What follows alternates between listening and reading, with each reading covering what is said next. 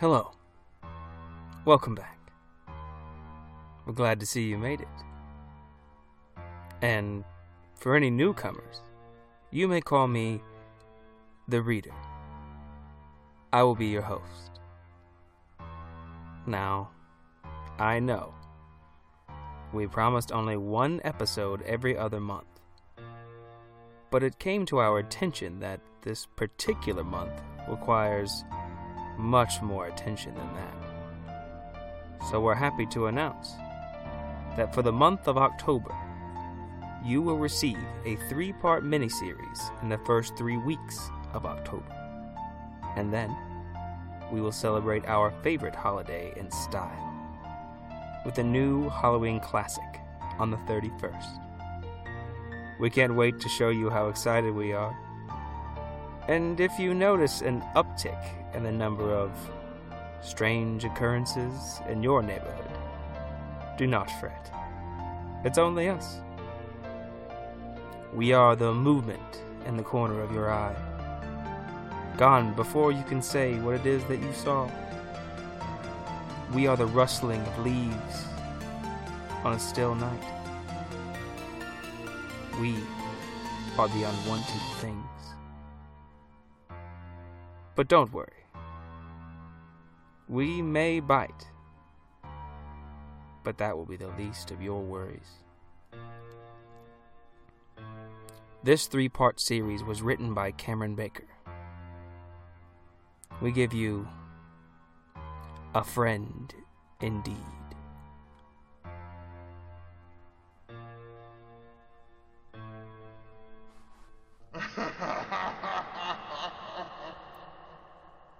It's quite easy to forget how much it hurts to get punched in the face.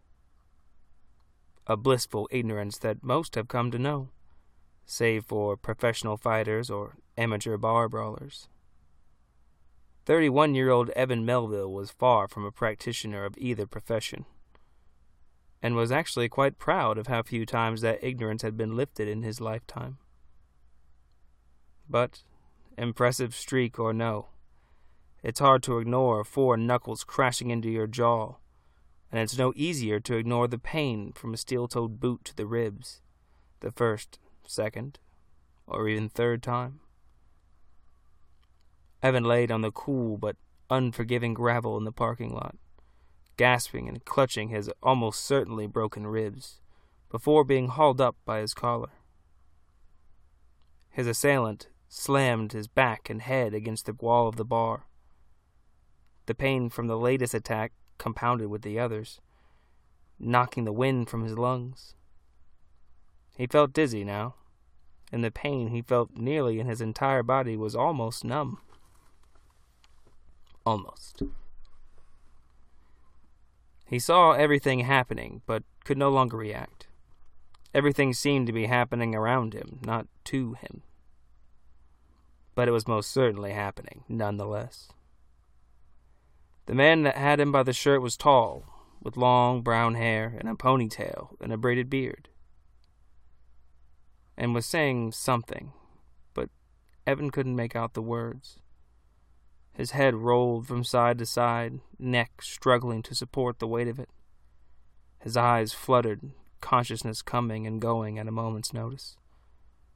The last thing he saw was the bearded man pull back his right fist and in a well practiced motion bring it crashing towards the left side of his face.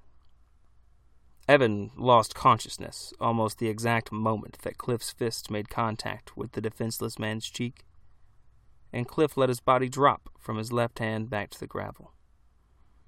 I think he's had enough, he said, holding his left palm out expectantly without looking away from the unconscious man. He felt a cloth hit his hand, and he began using it to clean the blood from his knuckles and between his fingers, as the other man spoke.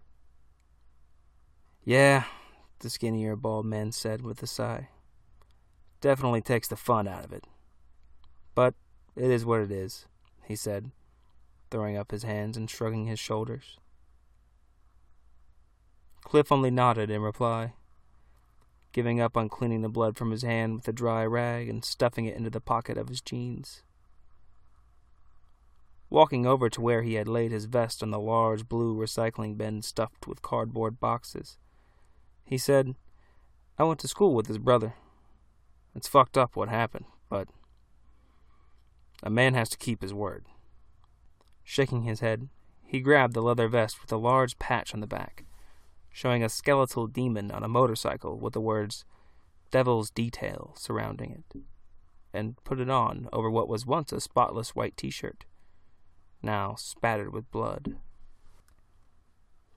Pinching the soiled shirt between his fingers and looking down at the bloodstains, he headed to the front of the bar where his motorcycle was parked and announced, All right, I'm out of here. I'll catch up with you. I gotta get cleaned up. The other man replied as he followed. Well, what are we going to do with him after this? He gestured back at the unconscious man. I mean, what if he still doesn't pay up? Bad luck or not, he's not doing what he said he'd do. If this didn't get through his head, kinda only leaves one option. Cliff stopped at the end of the alley and looked back at Evan. I'm done with him. Tell him he's gotten to the end of the week when he wakes up. After that, it's up to you. With that, the two rounded the corner and left Evan alone on the gravel. Evan woke up to the sound of footsteps crunching on gravel. Hello, friend. You appear to have had a bit of a rough morning, a cheery, unfamiliar voice said. The effects of several nightcaps the evening before and a beating the following morning were taking a heavy toll on Evan's senses. The stranger's tone may have been friendly, but thanks to the ringing in his ears and the innumerable pains across his body, it served as a rude awakening, bringing him back to the conscious world against his will. It took several seconds and grunts of pain, but eventually Evan was able to prop himself up against the wall, staring in the direction that the unknown voice had come from with blurred vision. It wasn't particularly bright that day, but it was bright enough that in combination with a hangover and what was very likely a concussion, the painful, blurry pros to opening his eyes were outweighed by the cons.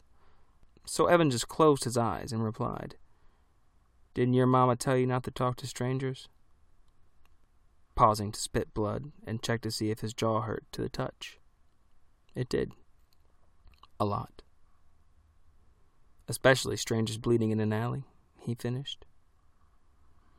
The stranger just laughed and spoke once again in a cheery, friendly voice. No, I'm afraid she didn't. Which might just be the lucky break you've been looking for. Luck. A word that rarely applied itself to Evan. He hadn't considered himself lucky since he won a bicycle in a raffle. He had been in elementary school, and even that got stolen within a week. Luck was a word that meant very little to him, and he was beginning to care less and less about entertaining this stranger.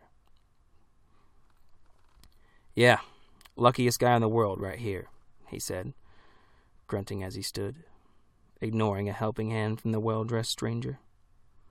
Now on his feet, but still leaning against the wall, he made a gesture with his hand that was similar to a lazy salute. Well, thanks for waking me up, I guess he said. But I should get. I'm late for an appointment. Ah, yes. Back to the grindstone, as they say. Well, I'm sure I'll see you around, the stranger with a sprightly voice said to Evan's back. Yeah, sure. Evan thought to himself as he walked away. You fucking weirdo. When you drink as regularly as Evan did, they did start to seem like scheduled appointments, for which Evan was rarely late. Perhaps my luck is turning, he laughed to himself.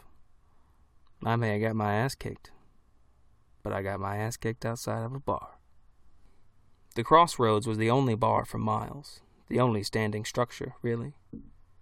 The building itself was modest. It looked similar to a small red barn with a tin roof and a large gravel parking lot with one small white sign that said Crossroads Bar and Grill in about the most plain black font you could think of. State Route 14 connected the small Indiana town to one of its bigger cities, and it was quite busy. That, combined with the fact that it was the only bar for miles, advertisement or large flashing signs weren't needed for the crossroads. Everyone knew it was here, and everyone knew what you'd find there. Most of the time, it was just a place to come get a surprisingly well cooked burger and a cheap beer. And on Fridays, they served all you can eat fried fish dinners, also of surprisingly good quality. As long as the sun was shining, families would come in for lunch or breakfast, enjoying an admittedly underwhelming salad bar. But when the sun went down, the restaurant side was more or less shut down, and the bar became a biker filled saloon packed to the gills with unregistered weapons and quote unquote real country blaring through the stereo equipment that long ago needed an update. Most people that came got along, but there were the occasional take it outside moments. And often they came back in bloodied, but with the problem resolved. Evan had just experienced a take it outside moment of his own, but unfortunately, his problem had not yet been resolved. Taking a deep breath, he pulled open the old door by its very old, very fake and fading gold handle and stepped into the establishment. The bar was in the back, so you had to walk through the restaurant to get there. On his way through, he received many disapproving looks and headshakes from the blue hairs that came out for breakfast this morning.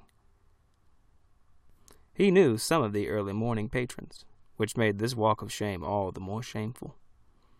Mrs. Miller had known him his entire life. She glared at him through large, round, thick glasses. Mrs. Miller was quite the gossip. So the hope that his current struggles wouldn't be public knowledge was no longer worth hanging on to. The floor of the place felt like plywood, covered with the thinnest layer of fabric that was barely passing for carpet, and the sound of each step sounded like a thunderstorm between his ears. When you entered the bar, the floor switched to an unvarnished but otherwise well kept hardwood floor with several rugs advertising light beer scattered about. It wasn't the most direct route to the bar, but the rugs dulled the roar of his footsteps, so he meandered around the pool tables, avoiding bare floor when he could, and sat at the end of the bar next to a several year old calendar with a picture of some football team on it. They had probably won something, but Evan didn't care. He just wanted a drink. Though nothing in the bar was new, it was mostly well cared for. The wooden bar top had its scrapes and discolored portions from years of near constant use, but the place was clean, thanks in large part to its keeper, Jeremy. Jeremy was Evan's oldest friend. They'd grown up together and maintained a close relationship their entire lives. Jeremy had curly brown hair and an unkempt beard. He stood a little over six feet tall and was built like an offensive lineman.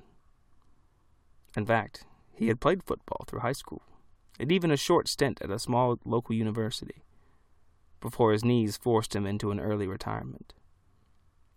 He was well liked by most, and although he was known to have a kind heart, his ability to end fights and end them quickly was equally well known. Jeremy's trademark smile was absent on this morning from his round, bearded face. Instead, his face was filled with disbelief and sadness upon Evan's arrival. Jesus Christ, he said. What the fuck is going on with you, man?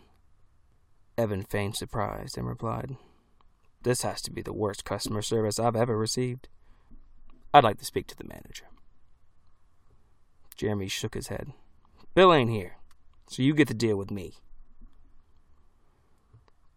Evan laughed. Well, do your worst, Germ. Germ, or Jeremy, was a nickname Evan had accidentally given Jeremy when they were younger. He couldn't pronounce it properly, and it always came out Jeremy. But if you were going to hit me, can you pour me some of your finest cheap whiskey first? I've got a wicked headache. Jeremy sighed and shook his head as he reached for a whiskey bottle from the bottom shelf of the bar and two shot glasses. Are you going to tell me what's going on or what? Evan shrugged. I fell. What, into a bunch of fists? Jeremy replied, placing the now two full shot glasses on the bar top. The two wordlessly raised their glasses and downed the whiskey. Then Jeremy spoke with a grimace as he poured another round. Just cut the shit, man. What's going on? The two threw back the second round of shots in Evan's side, looking at his reflection in the mirror behind the bar. Remember how you told me not to borrow money from Cliff? Jeremy's jaw dropped before he replied. You gotta be fucking kidding me. They did this to you? Why didn't you ask me? How much did you even fuck? Evan raised his hand to stop his friend from talking as he interrupted him. Don't worry about me. I just had to borrow a little money to get us through this rough patch. I haven't even spent all of it. It was the stranger from the alley, with that same too friendly smile. Evan resumed the conversation. I'll be fine. All right? I just didn't want to bother you with it. This is my problem. One more for the road? He asked, holding up the shot glass. Jeremy reluctantly poured. Don't give me that shit. And no offense, but you aren't making any money right now. So how are you even going to pay him back? The stranger was pulling out a stool a few feet away, so he spoke more quietly. Just tell me how much you need. That's what friends are for. Indeed. And could I trouble you for a drink, friend? I'll have whatever he's having, the stranger said, not at all hiding the fact that he had been eavesdropping. Both Jeremy and Evan were visibly irritated by the intrusion. But Jeremy obliged and poured three more shots of whiskey. You two know each other? he asked, and Evan quickly answered, addressing the stranger more than his friend. No.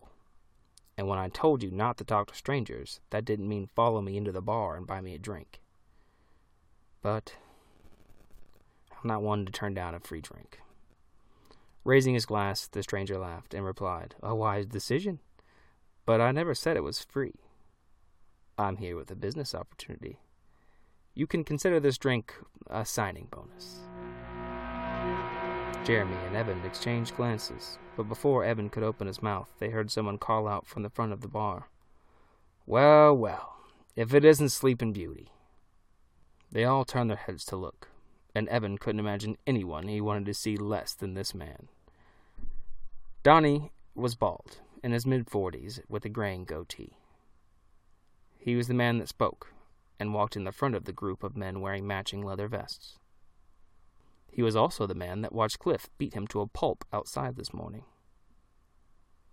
The other stayed by the door, but Donnie came over and placed a hand on Evan's bruised shoulder, squeezing slightly, but with enough force to cause Evan to grimace. Me and the guys came to check on you. Looked like you had a rough night last night. Just wanted to make sure you remembered our agreement. He squeezed a little harder, and Evan spoke hurriedly. Oh, yeah, yeah. Wouldn't forget. Well, that's kind of the problem. You did forget. Let's just make sure you don't forget again. In my experience, head trauma is a surefire way to make someone start to forget things. Perhaps you should reconsider the way you like to administer your little reminders. Evan and Jeremy's eyes grew wide as they stared in shock at the stranger who either didn't know who he was talking to or had an army waiting outside.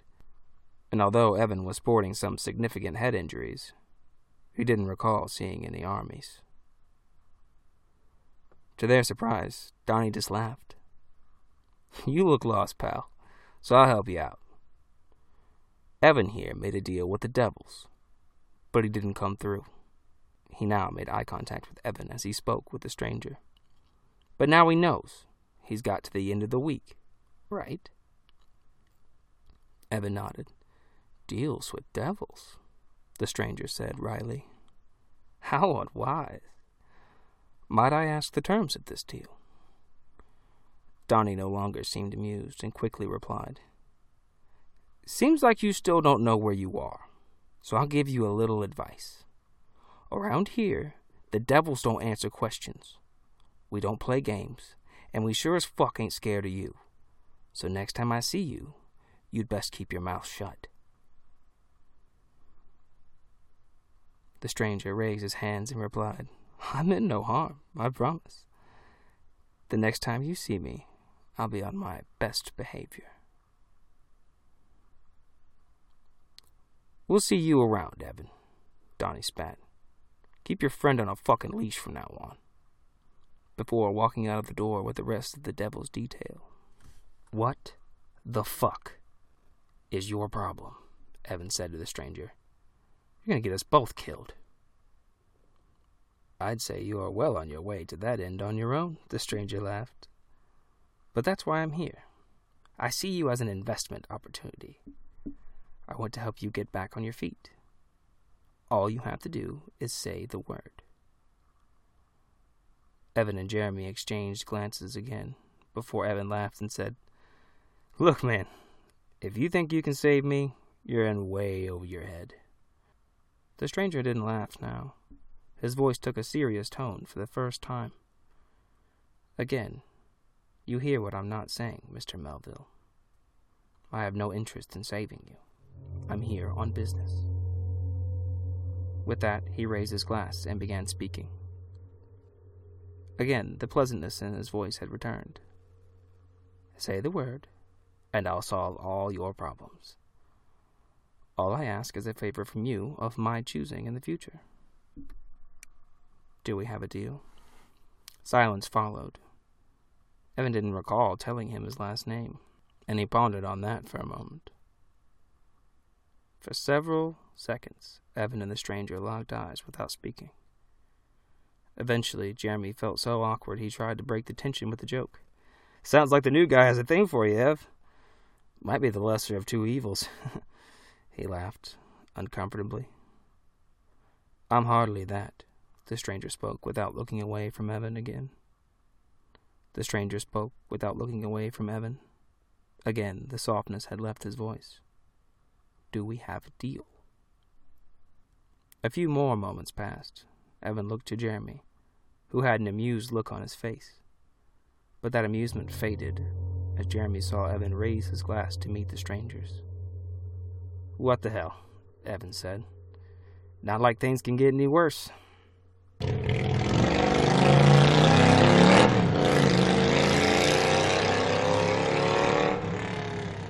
The Devil's Detail led by Cliff, we were headed to the crossroads. The evenings in October had gotten cooler, but the Devils were going to take every opportunity to ride that they could before winter came. They rounded a corner when Cliff saw men standing in the road, so he brought the group to a stop. The idling engines roared, the only sound in the night. Get the fuck out of the road! You trying to get killed? Cliff shouted. At that moment, Donnie, to the right of Cliff, noticed the man on the road was the stranger from the bar. But before he could say anything, the man on the road spoke. He didn't raise his voice, but somehow Donnie heard him perfectly over the thundering engines. You were right. We devils do hate answering questions. But we love games. Let's play one of my favorites. It's called Don't Look Behind You. Rules are simple. I'm going to turn around and count to ten. Your goal is to touch my right shoulder, and you have until the sun rises to do so. But you can only move when I'm not looking, and I can only move in darkness. If I catch you before you touch my shoulder, well, let's not spoil the fun. He spun around on his heel and began counting. One, two, three. Cliff shouted. All right, somebody fucking get this clown. Several men began climbing from their motorcycles and walking toward the man in the road, but only managed a few steps before he finished counting. Eight, nine, ten. Here I come. The engines all stopped abruptly, and the headlights illuminating the man in the road cut off. There were a few seconds of near silence, with only a few confused murmurs as the men looked around in the near pitch black.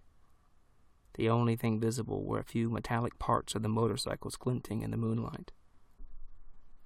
The silence was broken by screams and snapping, gurgling sounds. Metal scraping and bending. Footsteps blindly and futilely running on blacktop. In a matter of moments, the devil's detail had been reduced to a mere heap of metal and body parts, with one laughing devil left standing.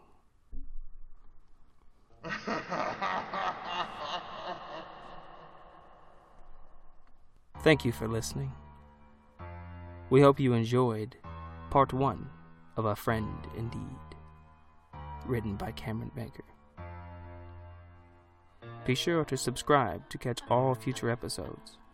Share us on social media and leave a rating and review to help us reach new listeners. Thank you again. You'll be hearing from us very soon.